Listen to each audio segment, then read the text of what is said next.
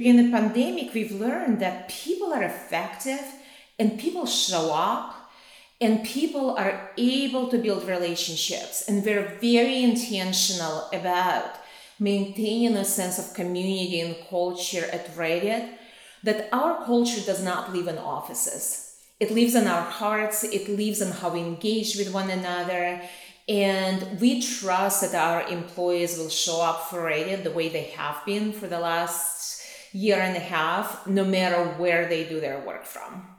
That was Reddit Chief People and Culture Officer, Nellie Peshkov. And in this episode, I'm really excited to chat with Nellie about her career, her background, thoughts on remote and hybrid work, inclusion, and so much more. So we'll be right back with that conversation after a brief word from our sponsor.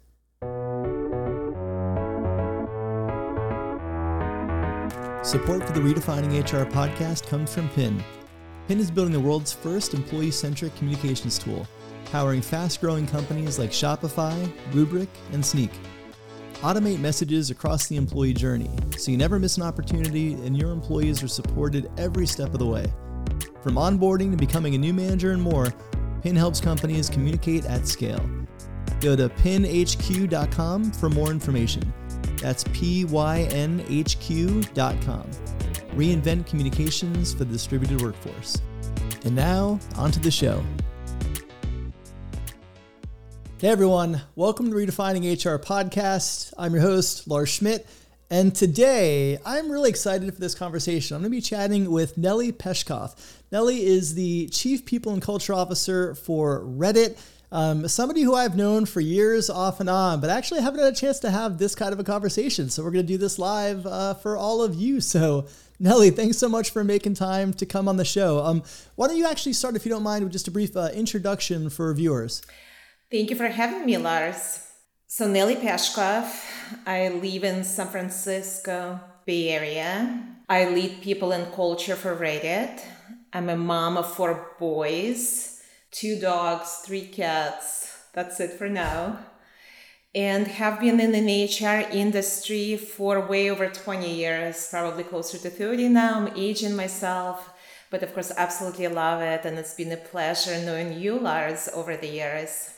Yeah, well, let's go in the Wayback Machine to start, because you have a lot of, obviously, I want to dig into, spend a lot of time in your role at Reddit. I want to spend a little bit of time in your most recent role at Netflix. But let's go back to the beginning. Like, what was it about HR that originally pulled you into the field? You probably have heard this story before. My plan was to major in psychology, which I did. I dreamed of being a therapist and helping people out. And then throughout my young adulthood, I realized that I care too much.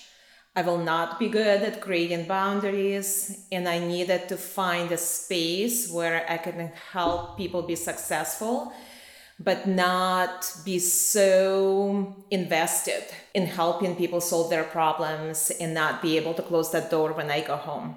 So I discovered industrial organizational psychology, which was my master's program.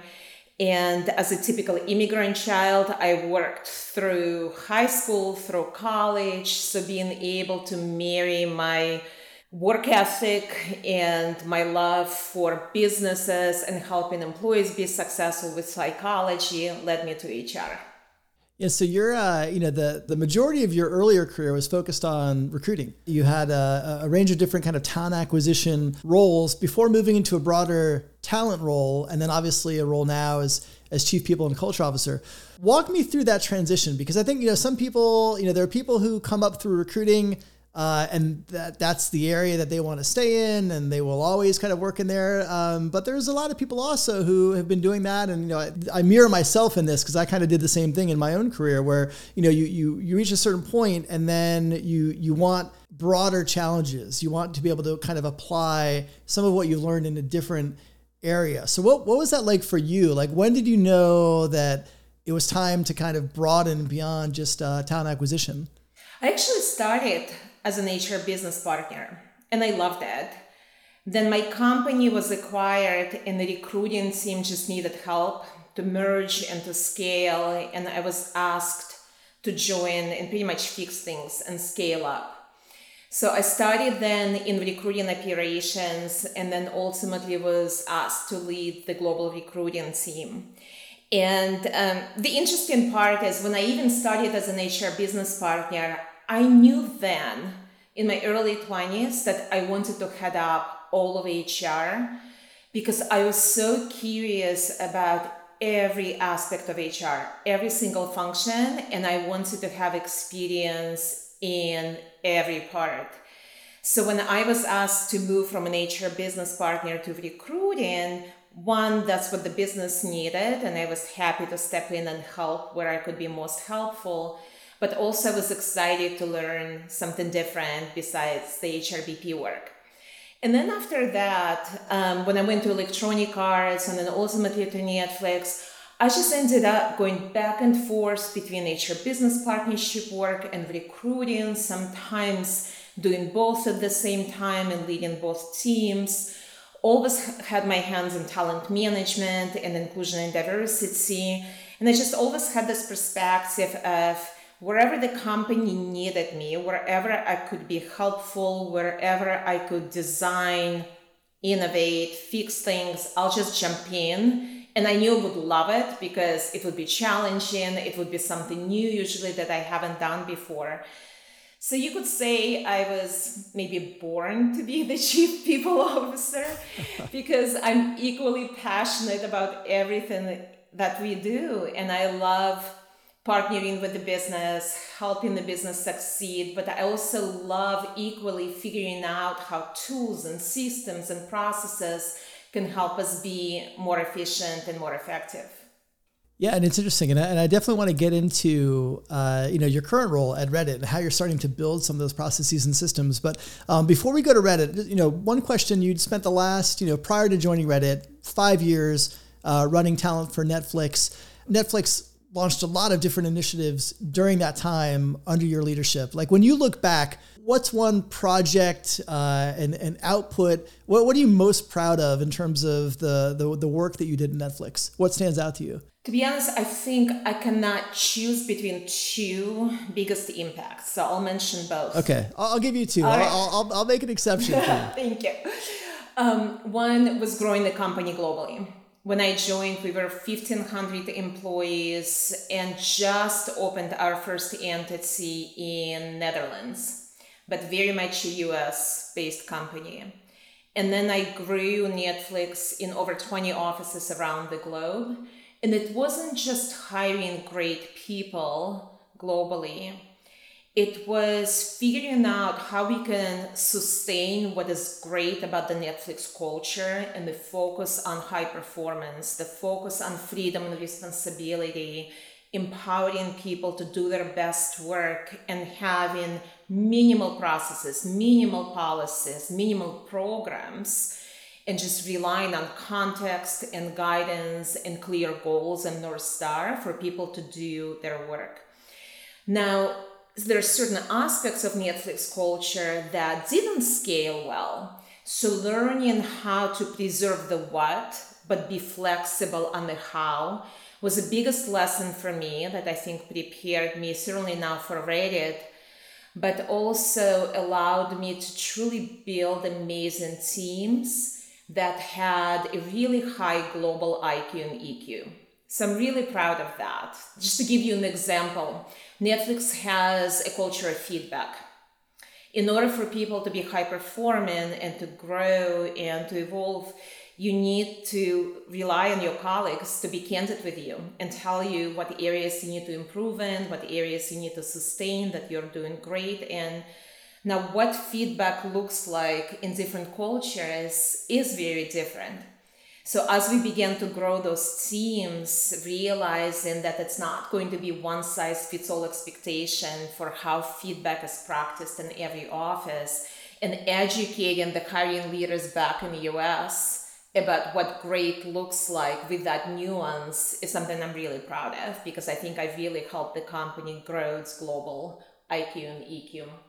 And then the second part is my team's work in inclusion and diversity.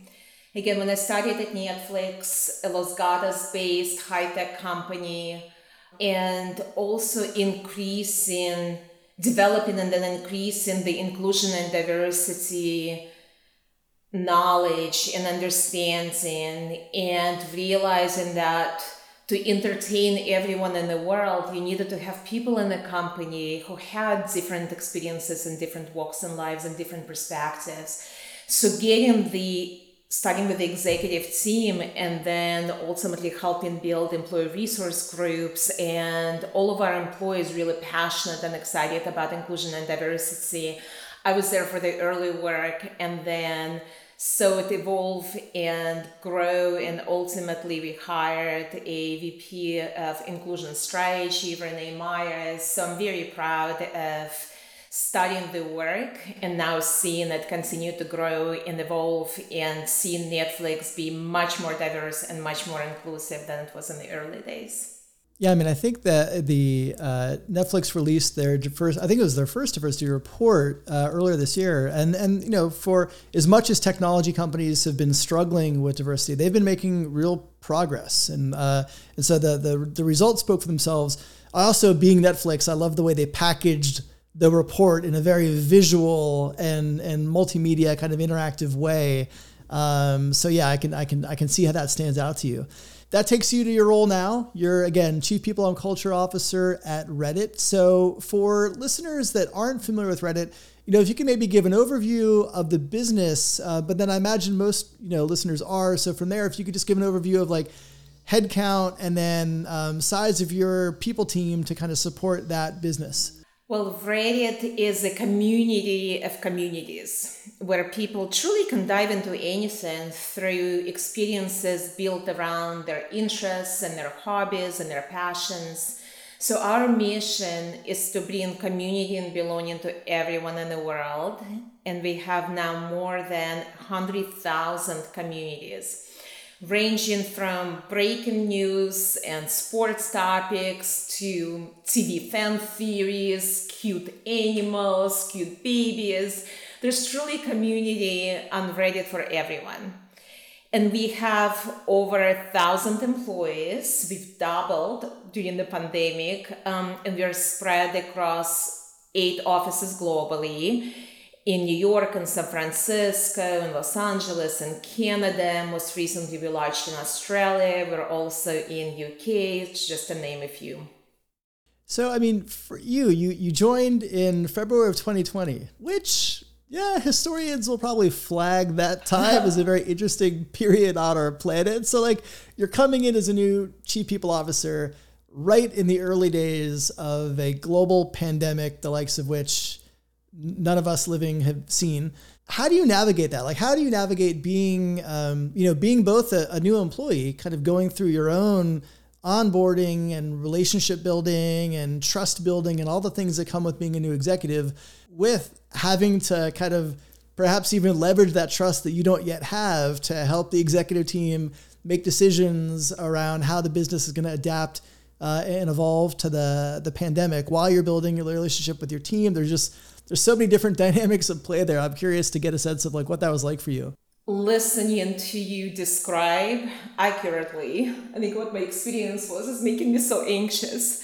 This will truly go down in history as the most memorable experience in my career. So I joined, and the first decision I had to make 3 weeks later was to ask all of our employees to work from home. And in many ways, it was a blessing in disguise, I think. You know, pandemic elevated the importance of the HR functions.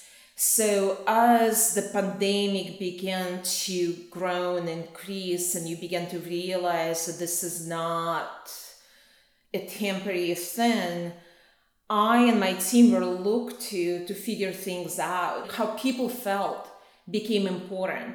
And my team and I had to quickly assume a role of keeping our company together. And we were granted trust to do that because there's no better prepared function than ours to take action, to help people be healthy, be motivated, be engaged, and really feel supported during the most difficult time personally and professionally. And on a personal level, it helped me, I think, in many ways to build the relationships with my CEO, Steve Huffman, and my peers quickly. Actually, all of our employees pretty quickly, because like you said, there was no time to earn trust. So on the one hand, we had to work together as a leadership team and we had to pivot very quickly. On the other hand, when people go through something difficult together and everyone is struggling, everyone is trying to figure it out, it binds you. It actually builds relationships more deeply and faster. And if there wouldn't be a pandemic, I would be, in my first few months, traveling a lot. And as a result, probably less efficient in meeting lots of people quickly. So instead, 3 weeks after I joined, I'm sitting in this office at home, and I just scheduled one-on-one calls and AMAs, which, you know, at Reddit means ask me anything, with employees that were attached to any particular office, with every employee resource groups. I did a one-on-one with every director in the company and above. So I had an opportunity to meet people in group settings, through video screen, one-on-one, and I think it accelerated my onboarding, my understanding of the business, my understanding of the culture, and just allowed me to build those relationships sooner. So again, a blessing in disguise in many ways.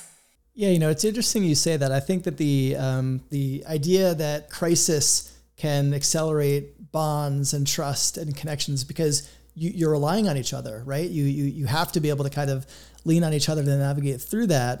It's an interesting way that you kind of frame that actually, in some ways, despite I'm sure being difficult, helped accelerate your ability to build trust with your, you know, executive peers and the employees and your team as well. Just one more thing worth mentioning that I would imagine all of your listeners and you, Lars, can relate to.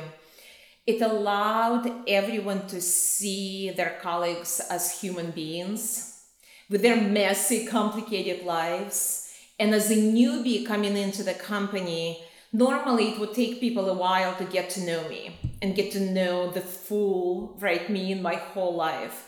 They immediately, in that first one-on-one, in that first all-hands meeting, would see my kids doing distance learning, asking me questions. I would be presenting at the all hands meeting and cutting a crown for a project for my 7-year-old. My dogs are barking. I might be preparing lunch for my kids while I'm presenting to my team.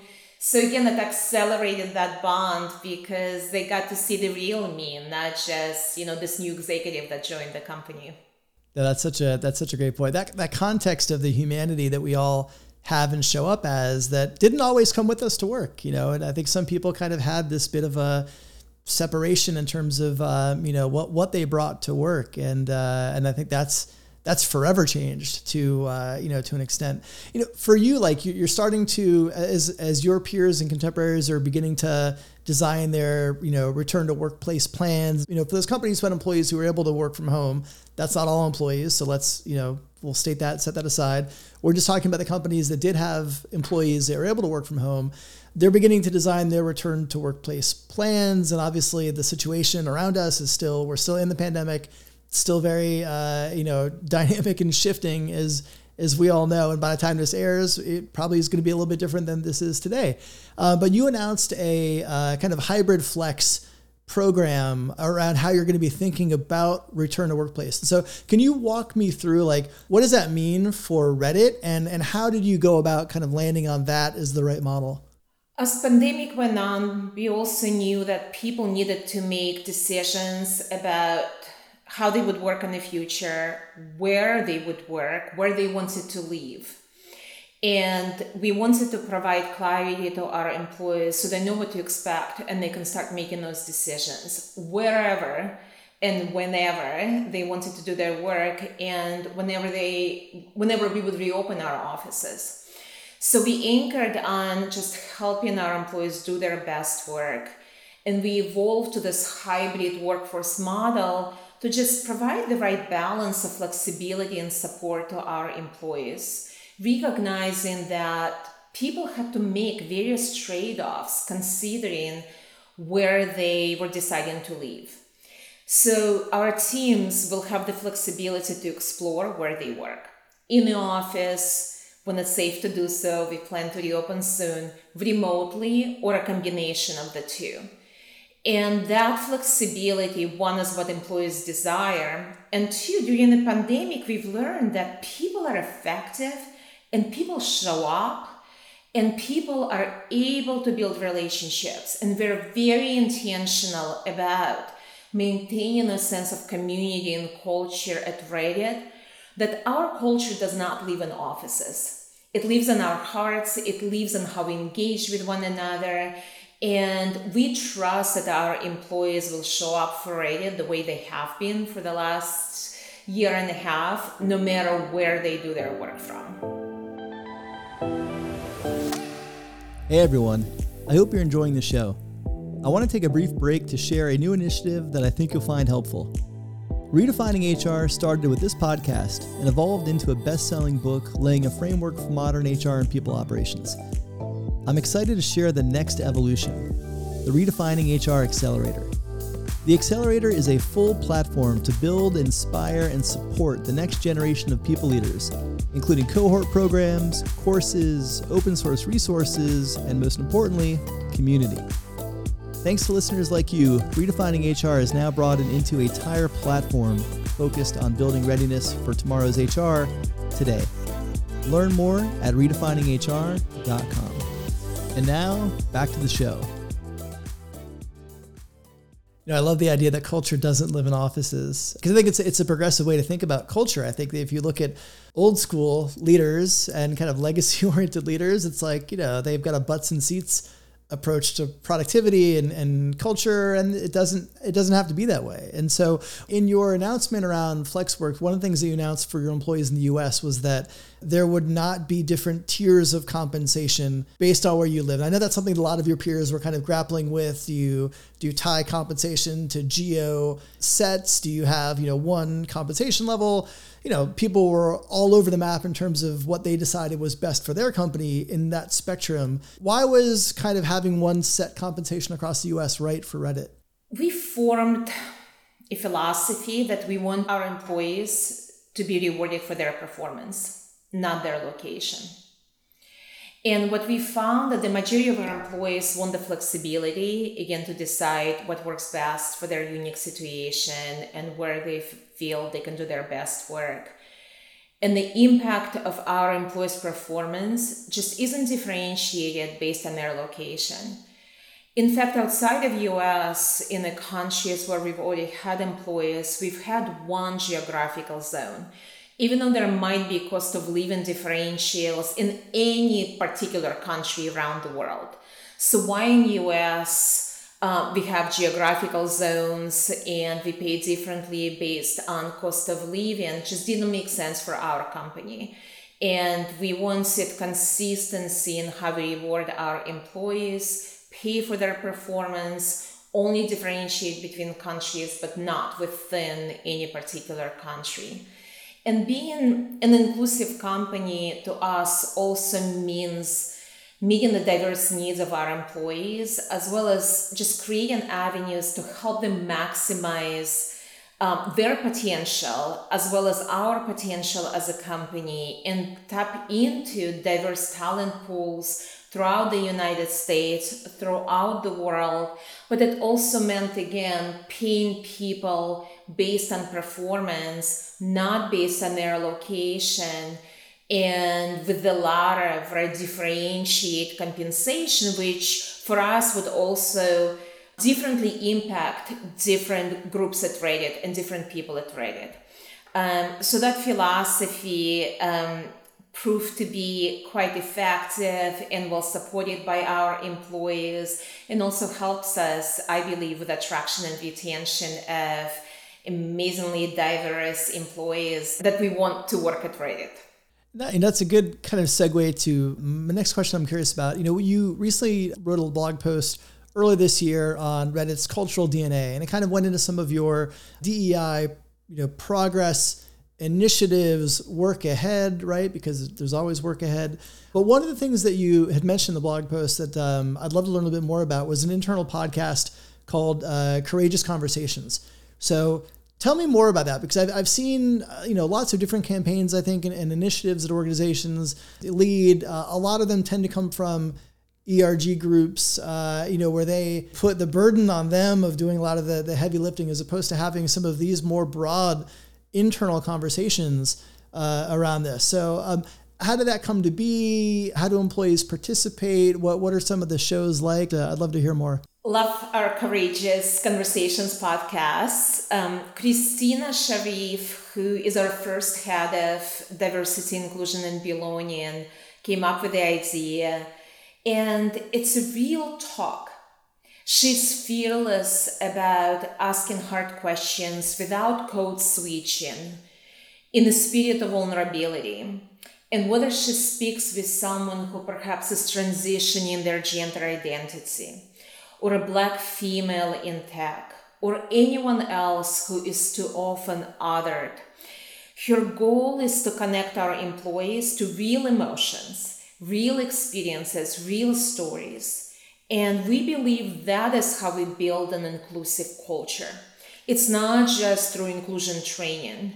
It's through understanding other people's experiences and then developing empathy and developing respect for those experiences, for those different perspectives, for the different people. And through these Courageous Conversation podcasts, we bring these real stories to life and allow our employees to connect in ways that you can't through training or through just even one-on-one coaching.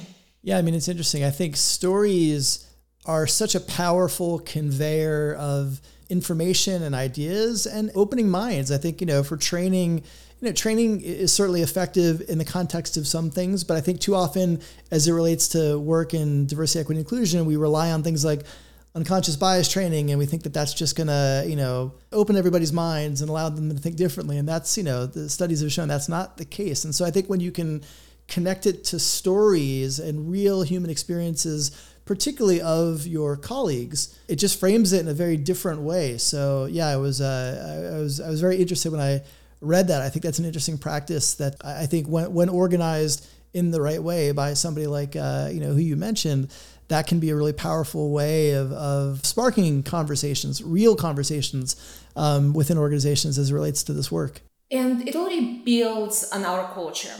So we have a very communal culture. Our employees, because they believe in our mission of bringing a sense of community and belonging to everyone in the world, we of course tend to hire and retain people who are very communal in nature, and they believe in the power of community. They're very kind, very supportive. So when you're listening to these Courageous Conversation podcasts and you hear your colleagues share such a raw stories, and they're so vulnerable, and they're granting their colleagues trust by sharing their stories with them, our employees show up.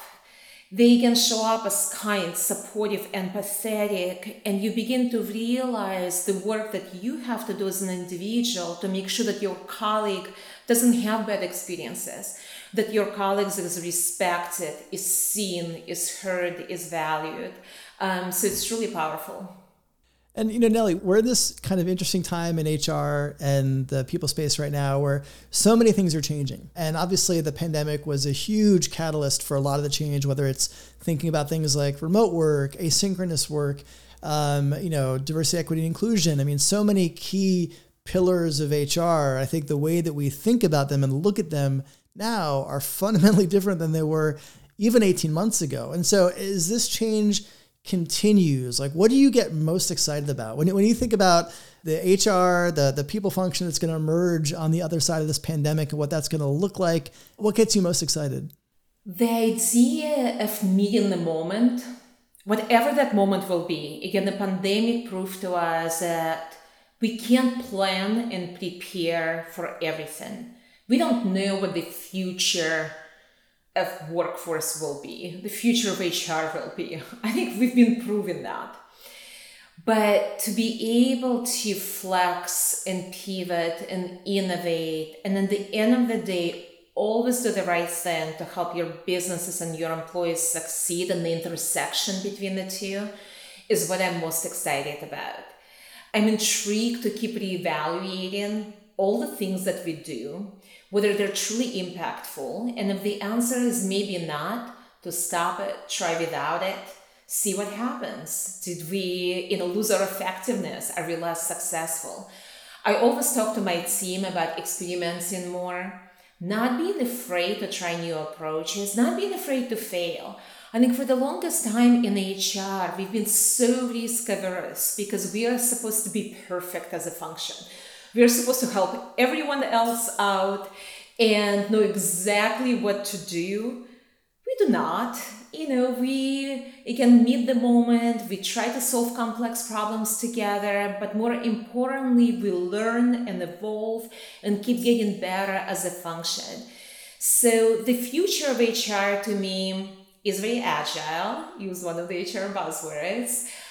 It's about testing, experimentation, and last but not least, and this is a very personal belief of mine, bigger, fewer and better, meaning only the most impactful programs and processes, and as few of them as possible, so that most of our time as an HR team is actually spent with leaders, spent with employees, spent shaping culture, and not spent managing programs and ensuring adherence to policies. I think a lot of what you walk through is kind of textbook of the difference between legacy HR and modern HR and kind of the drivers of modern HR. It's such an exciting time to be working in this space and literally kind of building a bridge to something that doesn't exist right now. So that's exciting. And we could spend an hour talking about the work you're doing at Reddit. I know we don't have that because I do want to make sure that I give the listeners a chance to get to know you a little bit better through our lightning round. So are you ready to jump right in? I'm ready, I think. All right. Okay, music. I'm a huge music nerd. I'm checking out your Spotify playlist. Who Will I Learn are your top three artists? Metallica, number one. Russian rock band, Leningrad. Okay. And then a new one that I actually got introduced to by my 8-year-old, Lil Nas X, Obsessed. Yeah. Very cool. Yeah, I appreciate you dropping Metallica without giving me the Lars reference that I've only heard a million times. So, yes, my drum skills are not quite at that level. But okay, your least favorite HR buzzword. I once Googled and got a list of the most annoying HR buzzwords, and in full disclosure, I use all of them. I actually like buzzwords. They're really shortcut for me, but if I were to choose one that I do not use, and it's the new normal. Again, because I don't think there's such thing as the new normal. What the new normal is last month is very different than it is this month, or I know will be different in 3 months. We can't, there is no normal. Like we can't lock onto a term that isn't congruent with our experience right now, what we're going to be going through. Actually, true story, I asked somebody that question in a previous podcast, and in my question, I used the buzzword that was their least favorite buzzword. So I'm guilty of that too. I think we all are. That was, it happens. What is your, I know I'm putting you on the spot here as somebody who runs all of HR, but what is your favorite HR function? Without the obvious, which is Reddit, because I actually think I have an amazing team and we do awesome work, like quickly growing, evolving, accompanying, sustaining what is amazing about our culture, but knowing what we need to evolve and be ahead of it and be very intentional. So I'm very proud of the work we are doing. It's also fun to do the work now with a smaller team and just really nimble and know everything that we are doing. But besides the obvious answer about my current team, I would have to say Netflix. That was a very unique HR experience. It's a very unique culture. And to try to do HR where there's an aversion to processes, policies, and programs is challenging, but also pushes you to innovate and truly focus on what is most important in solving the most important problems. So the team that I've worked with at Netflix was absolutely superb. I mean, look, I think when you're working in that environment that is very anti-process for the sake of process, right? Because I think, you know, legacy HR, we have a lot of processes. You know, there's a lot of bureaucracy associated with that. That's part of what the hit on, you know, the negative stigmas of HR is policy cops. I think when you're in an environment that's very ruthless about streamlining and like saying, like, is this additive? Does this support the business or the culture or the employees? No, move on. That's a great foundational place to be, I think, that you can apply to every subsequent role. If you weren't working in HR, what would you be doing? I would own a coffee shop. I've had this dream since I was, I think, 13 or 14 years old. I'm a baker. I bake a lot. An idea of having a small coffee shop in some small town. Maybe there's cobblestone streets. And then I know all my customers, my kids. Well, actually, by the time I have a coffee shop, it's probably my grandkids. And they're just doing homework in the back while I'm baking and serving coffee and listening to everyone's stories and saying good morning to every neighbor in this little town. That's my vision. And Nellie, last question for you. Who is one contemporary of yours? So who's one HR leader who you admire and why? That's the hardest question out of all of the questions you asked. To be honest, I do not have one person. I have an amazing network of people, and you're in it, Lars. And the opportunity to ask a question and know that I'm going to get an honest answer and no one is, you know, precious about retaining information and not sharing it. And I have different people that I go to for different things. I have compensation gurus. I have amazing HR coaches, amazing recruiting gurus, and a quick email, a quick text, a quick question, and have it reciprocate. I'm very proud, actually, of how tight the HR industry is. Like, I see that we're so well connected, and even reading the Redefining HR newsletter and having people share their stories through this collection of articles that you share. I've been a fan of all of your podcasts, and in every podcast, I learn something new from one of my peers. There might be a nugget, there might be 5 nuggets, but I always walk away thinking, ooh, that was interesting. I should try that. So all of my peers and colleagues, I feel like, are the HR practitioners I admire. Yeah, no, A, I appreciate that feedback. That's kind of you. And B, I couldn't agree more in terms of just the you know, the peer communities, the peer sets, and the level of sharing and openness and collaboration that is happening today is more than it's ever been in the field. And I think as we've embraced, you know, open source and open practices and collaborative practices and got away from some of this war for talent, zero-sum, you know, black box thinking of the past, it's only accelerated all of our growth. And impact and capabilities. So I'll forgive you for not, you know, singling out one person for bringing the full community in, because I think that is also important to recognize. So Nellie, thanks so much for making time to kind of share your story and your experience on the podcast. I really appreciate your time. Thank you for having me. This was fun and my pleasure. Thanks for tuning into this episode of Redefining HR. For more information on the podcast, past episodes, future guests, the Redefining HR book, or free resources, be sure to check out redefininghr.com. And if you dig this podcast, why don't you share it with your CEO, your executive team, and your friends to help them discover what Redefining HR is all about. If you really dig this podcast, I'd love for you to leave a review on whatever podcast delivery vehicle your ears prefer. See you next week.